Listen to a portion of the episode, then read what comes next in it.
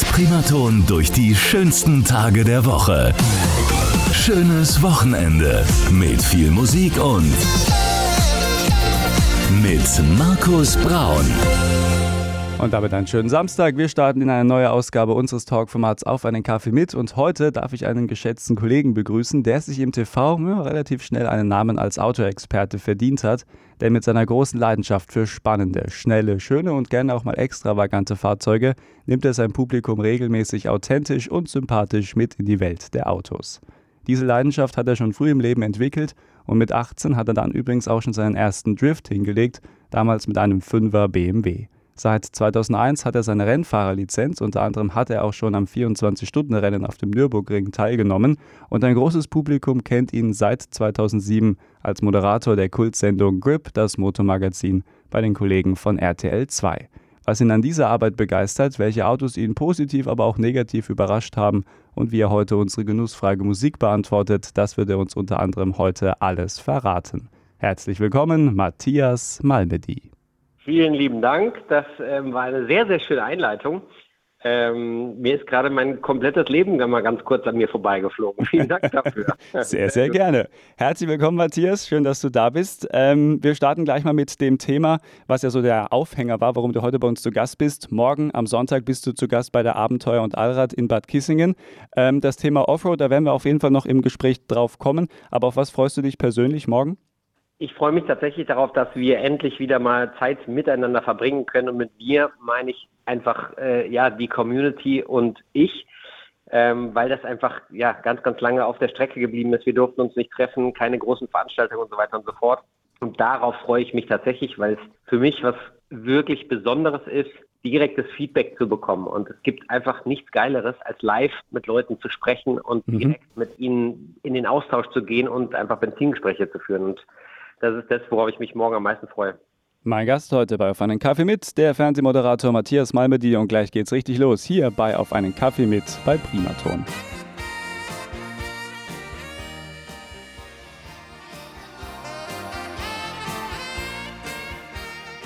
So klingt Primaton am Samstag mit 80ern, Kulthits und den Besten von heute und wir sind mittendrin in unserem Talkformat Auf einen Kaffee mit, heute mit dem TV-Moderator Matthias Malmedy. Matthias, ich grüße dich. Hi. Schön, dass du dir heute Zeit nimmst. Ähm, wir gucken am Anfang immer bei unserem Talkformat auf die Biografie und du bist 1975 in Bergisch Gladbach geboren. Und ähm, ja, so mal in ein, zwei Sätzen erklärt, deine Kindheit, wie würdest du die beschreiben? Behütet, aufregend, autointensiv, wie war es bei dir? Ah, zwei Sätze, das ist bei mir grundsätzlich immer schwer, wenn ich mich kurz halten soll, dann wird es meistens besonders lang. Ja.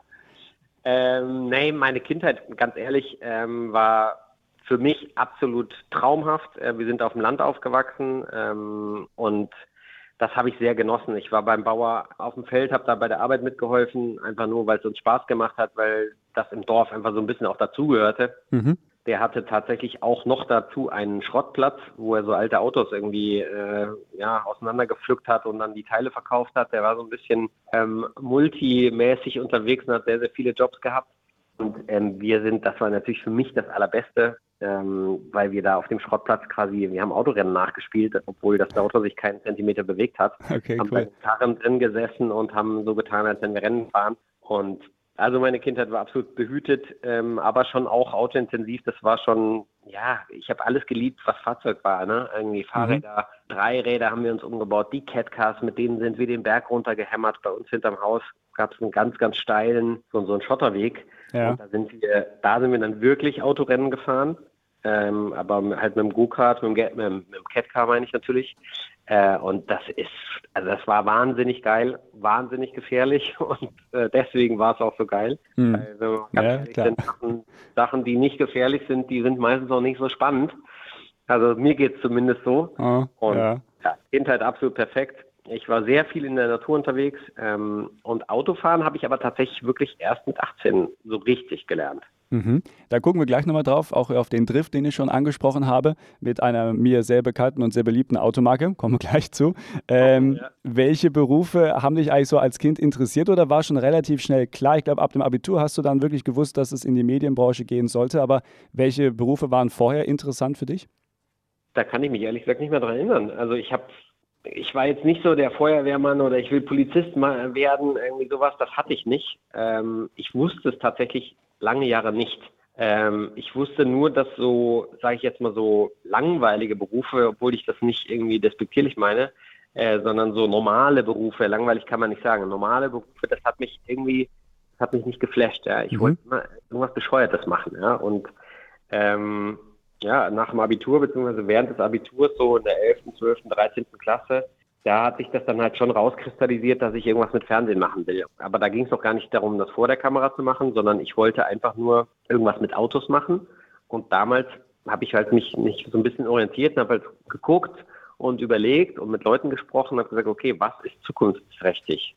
also an Berufen, ja, an, an Branchen. Mhm. Ja, ja. Da war dann schon klar, dass irgendwas mit Medien, ja, das ist ja so ein Das kennt man, ja. irgendwas mit Medien war da schon was Geiles so. Und da hatte ich auch irgendwie Bock drauf, weil ich hatte halt Lust, auch nicht jeden Tag das Gleiche zu machen. Und ähm, ja, dann habe ich mich dafür entschieden und äh, habe zwei Bewerbungen geschrieben und die eine Firma hat ja gesagt. So einfach kann es manchmal im Leben gehen. Wir gucken gleich noch mal so ein bisschen, wir gucken gleich noch mal so ein bisschen auf deinen Einstieg. Aber jetzt muss ich noch mal zu dieser Geschichte kommen mit dem 5er BMW und deinem ersten Drift. War der eigentlich geplant oder lange geübt oder ist das einfach so locker aus der Hand gekommen? Der war natürlich weder geplant äh, noch geübt. Ähm, aber das war was, was mir wirklich, es hat mir wie so ein, das war wie so ein Schlüsselmoment. Und äh, ich bin, bin, wir waren im Urlaub und ich bin durch so einen Kreisverkehr gefahren in Südfrankreich und mir ist die Bude komplett quer gefahren. Es war ein sehr großer Kreisverkehr, deswegen war das safe und, und es ist nichts passiert. Mhm. Ähm, aber mir ist das Heck ausgebrochen, weil ich einfach zu viel Gas gegeben habe und weil das Auto zu viel Power hatte. Die Reifen waren alt. Es war wirklich ein, ein Auto, was, ja, was jetzt nicht im Museum gelandet wäre, sondern das war eher so eine Risttüff-Karre. Okay. Und ähm, hier ist die Bude quer gekommen, ich habe sie eingefangen und ich dachte mir so, oh mein Gott, das fühlt sich gut an. So. Mhm. das war echt so ein, so ein Moment und ab da habe ich das immer weiter perfektioniert. Ja, so ein Drift hat schon was für sich. Das äh, kenne ich dann auch. Ja, sehr schön. Also, da hat man gemerkt. Na, man muss das einfach mal gemacht haben. Also, am besten natürlich auf abgesperrter Strecke, bei, mhm. bei einem richtigen Drifttraining, also auf der öffentlichen Straße, äh, kann ich das wirklich überhaupt gar nicht empfehlen. Viel zu gefährlich. Ähm, das muss man schon auch immer wieder dazu sagen. Ähm, aber bei einem Drifttraining muss man das mal ausprobiert haben. Mein Gast heute bei Auf einen Kaffee mit, Matthias Malmedy. Und gleich gucken wir mal ein bisschen genauer auf seinen Start in der Medienbranche, unter anderem dann natürlich auch mit seiner Sendung Grip, das Motormagazin, gleich hier bei Primaton.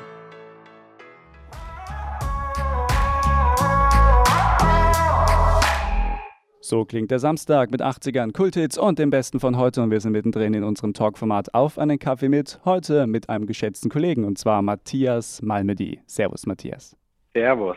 80er ist ja mein Thema, ne? Musikmäßig zumindest. 80er ist schon, da stehe ich schon richtig drauf. Okay, dann passt es ja, dass du heute bei Primaton zu Gast bist und du darfst dir auch gleich noch in unserer Genussfrage Musik einen Song wünschen, also gerne auch einen 80er, aber da sprechen wir gleich drüber. Jetzt gucken wir erstmal nochmal auf deine ja, Fernseharbeit. Du bist ja bekannt seit 2007 mit Grip, das Motormagazin. Da hast du ja auch äh, federführend auch mitgewirkt und das auch mit auf den Weg gebracht. Aber du warst auch vorher schon ein bisschen kreativ unterwegs und hast dann auch schon Ideen im Fernsehen ausprobiert. Deswegen mal kurz erklärt für die Hörer, wie war dein Start in die Medienlandschaft?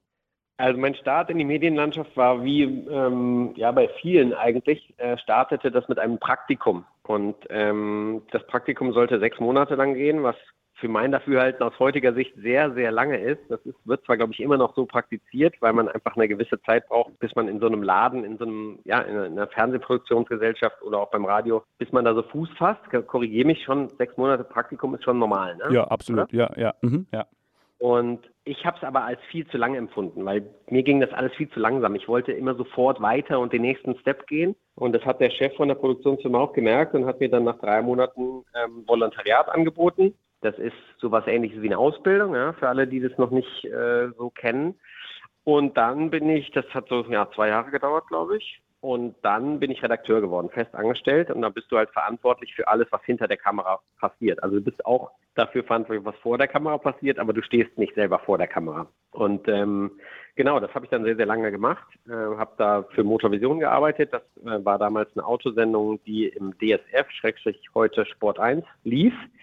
Und das war sehr erfolgreich, hat mir ultra viel Spaß gemacht. Und dann ist es aber irgendwann ja quasi dazu gekommen, dass dieser, also dass ich in dem Laden persönlich nicht weitergekommen bin. Ich war dann Chef vom Dienst und wollte aber weiter, weiter, weiter und es ging aber nicht weiter, weil die, ja, das ist halt so. Da ist dann halt irgendwann der Geschäftsführer und wenn der Geschäftsführer halt nicht, nicht kurz vor 70 ist, dann wird der da nicht weggehen. Und ähm, dementsprechend ging es da für mich nicht weiter. Und dann habe ich die Produktionsfirma gewechselt und bin dann ähm, in die Entwicklungsabteilung gegangen und habe neue TV-Formate entwickelt. Und zwar alles Mögliche. Also es war schon immer so ein bisschen in der männlichen Richtung geprägt. Also ich wollte jetzt nicht, ähm, ja, keine Ahnung, irgendwie die, die TV-Version von der Emma machen oder irgendein Naturmagazin oder sowas, obwohl ich der Natur schon auch sehr nahe stehe. Aber für mich war es immer männlich geprägt. Und dann haben wir tatsächlich irgendwann von RTL 2 einen Auftrag bekommen, ähm, eine neue Autosendung zu entwickeln. Und das war natürlich 100 Prozent mein Thema, ja, weil das hatte ich davor äh, jahrelang gemacht. Und äh, dann habe ich das zusammen mit einem Kollegen entwickelt, diese Sendung, mehr oder weniger so, wie sie heute schon ist. Und das, das Krasse ist, dass wenn du so eine Sendung quasi dir ausdenkst, mhm. ähm, du die entwickelst, dann kommt irgendwann die Frage, ja, okay, wer macht denn diese Sendung dann vor der Kamera? Und dann waren wir halt so, ja, äh, äh, keine Ahnung. Und dann haben wir halt ein Casting gemacht. Und ein Casting, das kennt man, glaube ich, heutzutage, ist einfach, da probiert man viele verschiedene Leute aus. Und wir haben halt so diverse Rennfahrer, ne? Und den Date, der war da auch schon damals dabei, den kannten wir schon so ein bisschen. Ähm, haben halt insgesamt, glaube ich, so ungefähr zehn Leute gecastet mhm. äh, aus den verschiedensten Ecken aus dem Autobereich. Der eine war Gebrauchtwagenhändler, der nächste war irgendwie ein Schrauberexperte und so weiter und so fort. Und dann haben, äh, haben die irgendwie gesagt, ja gut, wir brauchen aber noch jemanden, der da so diese Autos fährt. Und dafür hatten wir dann die Rennfahrer. Und dann hat mein Kollege gesagt, hör mal, du fährst doch auch die ganze Zeit diese Autos und labern kannst du auch einigermaßen. Wir casten dich noch mit. Und dann haben wir noch einen mehr in unserem Blumenstrauß, den wir den Sender vorstellen. So, und dann haben wir das gemacht. Und ich habe halt so gedacht, so, ja gut, dann haben wir halt einen mehr. Ich war wirklich nicht erpicht darauf, vor die Kamera zu gehen. Mhm, ähm, okay. weil ich mich hatte, hatte mich so eingelebt, ne, hatte einen schönen 9-to-5-Job, alles gut, alles entspannt. Und ähm, ja, dann hat halt RTL 2 gesagt, ja gut, dieser Matthias da, der, der macht das jetzt. Das soll der Moderator von dieser Sendung werden. Und dann waren wir halt so, ja, okay, gut, das wird schon irgendwie werden. Und äh, dann haben wir aber ganz schnell gemerkt, dass das nichts wird, ähm, weil das einfach viel zu zeitaufwendig ist. So ein Dreh dauert halt so ungefähr drei Tage. Mhm. mein Job war es aber eigentlich, diese Sendung zu leiten. Also ich war da der Chef von der Sendung. Ja? Und äh, das ging halt beides nicht. Und dann war halt klar, dass ich dann nur noch äh, Moderator werde und jemand anders die Sendung leiten muss. Und so ist dazu gekommen. Das war jetzt hoffentlich eine einigermaßen einigermaßen gute Kurzversion von dem Ganzen. Wunderbar, du hast mir auch viele andere Fragen, die ich noch gestellt hätte, schon übernommen. Also wunderbar, man merkt schon, der du Profi. mich ruhig unterbrechen, ne? Na, alles gut. Das, also, heute geht es wirklich um dich, lieber Matthias. Erzähl deine Geschichte und äh, ich probiere dann schon irgendwie mal reinzugrätschen. Und äh, was ich mir immer auch bei Grip denke, ich hast du vielleicht schon auch gemerkt, dass das vielleicht dann auch mein Ding ist, was ich gerne gucke. Ja, ich schaue es auch immer. Äh, Schaffe es nicht jeden Sonntag, aber auf jeden Fall danach in der Mediathek oder bist ja auch auf YouTube unterwegs. Da kann man dich ja dann auch genau. sehen mit einem eigenen YouTube-Kanal wo du auch äh, coole Autos testest, um das mal ganz einfach zu formulieren. Und ich habe immer sofort so dieses äh, Denken, ach irgendwie, eigentlich ist es doch so quasi der deutsche Jeremy Clarkson, das deutsche Top Gear, so wie es mal in dem Ding war. Äh, habt ihr auch so diese Verbindung oder war das jemals so die Idee, Mensch, eigentlich machen wir ja im Grunde das, was die bei Top Gear in England machen? Hat ihr auch da so mal Berührungspunkte, wo ihr gedacht habt, oh, eigentlich sind wir ja die deutsche Version? Also wir haben das natürlich so ein Zacken als Vorbild genommen. Ne? Das muss man einfach ganz klar so sehen. Hm. Ähm, das sind für mich, die drei Jungs, ähm, sind für mich absolute Ikonen. Ähm, und was man auch sieht, ist halt, ne, es gibt jetzt ein neues Top Gear und so weiter und so fort, aber es kommt halt niemand nach, der so ist wie diese drei Menschen. Ja. Und das ist halt für mich, waren die, ja, seit ich denken kann, sind das absolute Ikonen für mich. Ähm, und wir kopieren die nicht, weil sowas kannst du nicht kopieren, diesen englischen Humor. Wenn du den im deutschen Fernsehen bringen würdest, würden die Leute ausrasten, weil der einfach politisch nicht korrekt ist. Ja? Also mhm. werden Worte benutzt, äh, da würdest du in Deutschland heute Diskussionen an die Backe kriegen, dass alles zu spät ist, was auch vollkommen in Ordnung ist. Hat man ja auch bei Jeremy Humor, Clarkson schon mitbekommen, leider. Genau, ja, ja, der hat seinen Job verloren. Äh, ja, nicht, jetzt nicht wegen irgendeinem politisch nicht korrekten Spruch, ähm, sondern weil er irgendwie seinen Produzenten geschlagen hat, weil er keinen äh, kein Steak bekommen hat am Abend, ja, mitten irgendwo in der Wildnis, wo die unterwegs waren, keine Ahnung. Also auch eine harte Geschichte. Sowas würde ich niemals machen natürlich. Aber äh, zeugt von seinem Charakter. Und nur wenn du so einen Charakter hast, dann kannst du auch solche Sprüche rausdonnern und so on air sein, wie der das ist. Und das, das ist einfach wirklich bewundernswert, aber das kann man eben nicht kopieren. Aber wir versuchen halt auch irgendwie so ein bisschen äh, nonkonform zu sein und einfach ähm, den einen oder anderen harten Spruch rauszudonnern und vor allen Dingen halt die Autos wirklich adäquat zu bewegen und ähm, einfach die Dinge auf Herz und Nieren zu testen und das, das auf eine sehr, sehr, ja, wie wir finden und auch wie die Zuschauer finden, auf eine unterhaltsame Art und Weise und nicht immer alles so bierernst zu nehmen. Ja? Weil, mm, ja. wenn man ganz ehrlich ist, wenn ich jetzt ein, wenn ich mir jetzt überlege, okay, kaufe ich mir jetzt einen Toyota Auris oder ähm, kaufe ich mir einen VW Golf oder kaufe ich mir, weiß ich nicht, einen Ford Focus, dann schaue ich nicht unsere Sendung an. Dann kaufe ich mir eine Autozeitschrift, in der dieser Test drin ist und dann danach gehe ich ins Autohaus, mache noch eine Probefahrt und dann weiß ich, welches Auto ich kaufe. Aber bei uns gibt es halt Faszination, bei uns gibt es gebrauchte Autos. Du kommst da vielleicht auf eine Idee, so, ah ja, stimmt, das ist ja ein geiles Auto. Hätte ich niemals gedacht, dass ich mir das für 15.000 Euro kaufen kann. Ja, klar. Das, ja, okay. das, was wir wollen. Wir wollen das Auto als solches huldigen. Wir wollen den Spaß am Auto transportieren und die Leute anfixen darauf, dass das einfach das geilste Transportmittel der Welt ist. Ja, und das ist wichtiger denn je aktuell bei vielen Diskussionen, die man ja so auch in der Politik dann hört, um das mal ganz ja. wertungsfrei so in den Raum zu stellen. Mein Gast das heute. Ist auf jeden Fall nicht langweilig. Äh, absolut. Mein Gast heute bei Auf einen Kaffee mit Matthias Malmedy und gleich beantwortet er hier unsere Genussfrage Musik am Samstag. Hier ist Primaton, 80er Kulthits und das Beste von heute.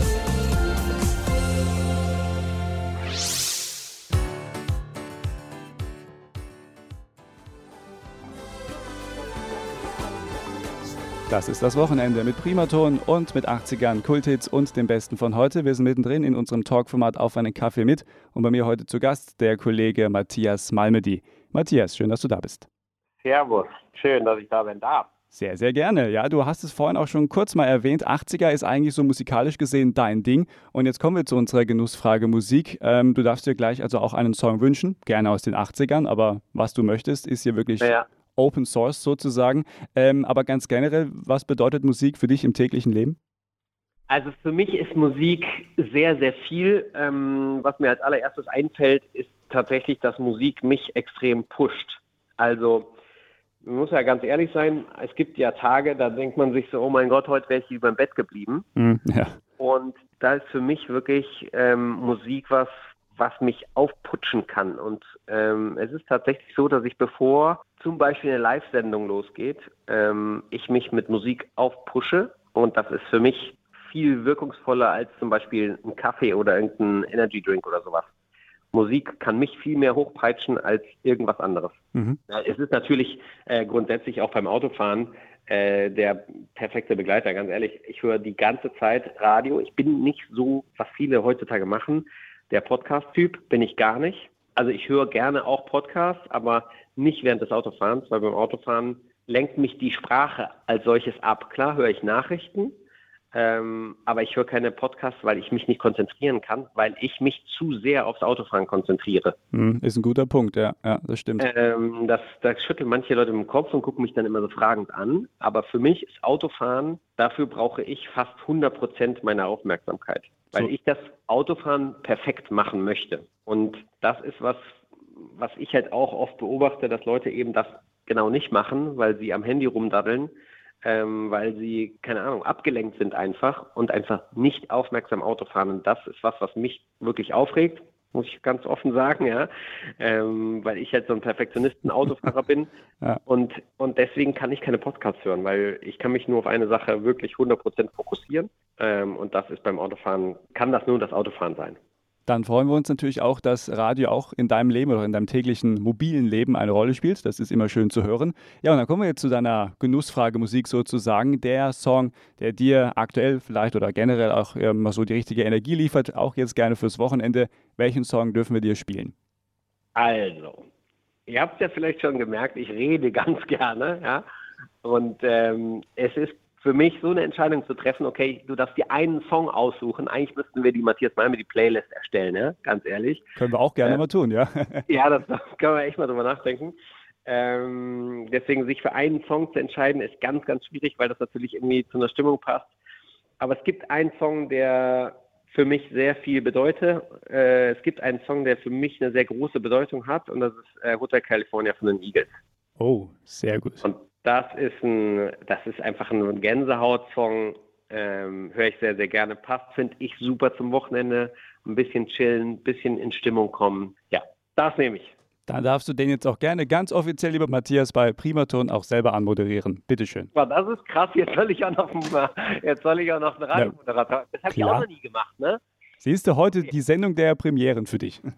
okay, mhm. so liebe Freunde des gepflegten Motorsports, Ihr seid hoffentlich sehr, sehr gut unterwegs auf der Straße. Entspannt euch schön, aber bleibt konzentriert Autofahren. Macht Spaß, ist aber auch ein bisschen gefährlich, deswegen immer schön auf die Straße gucken, damit ihr euch entspannt und wunderschön ins Wochenende startet. Kommt hier einer meiner absoluten Lieblingssongs, Hotel California von den Eagles.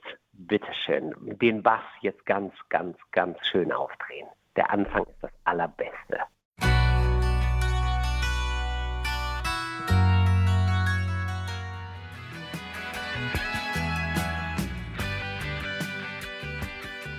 Das ist Primaton mit der neuesten Ausgabe unseres Talkformats Auf einen Kaffee mit und die Eagles gerade gehört. Das ist der Musikwunsch meines Gastes heute, Matthias Malmedy.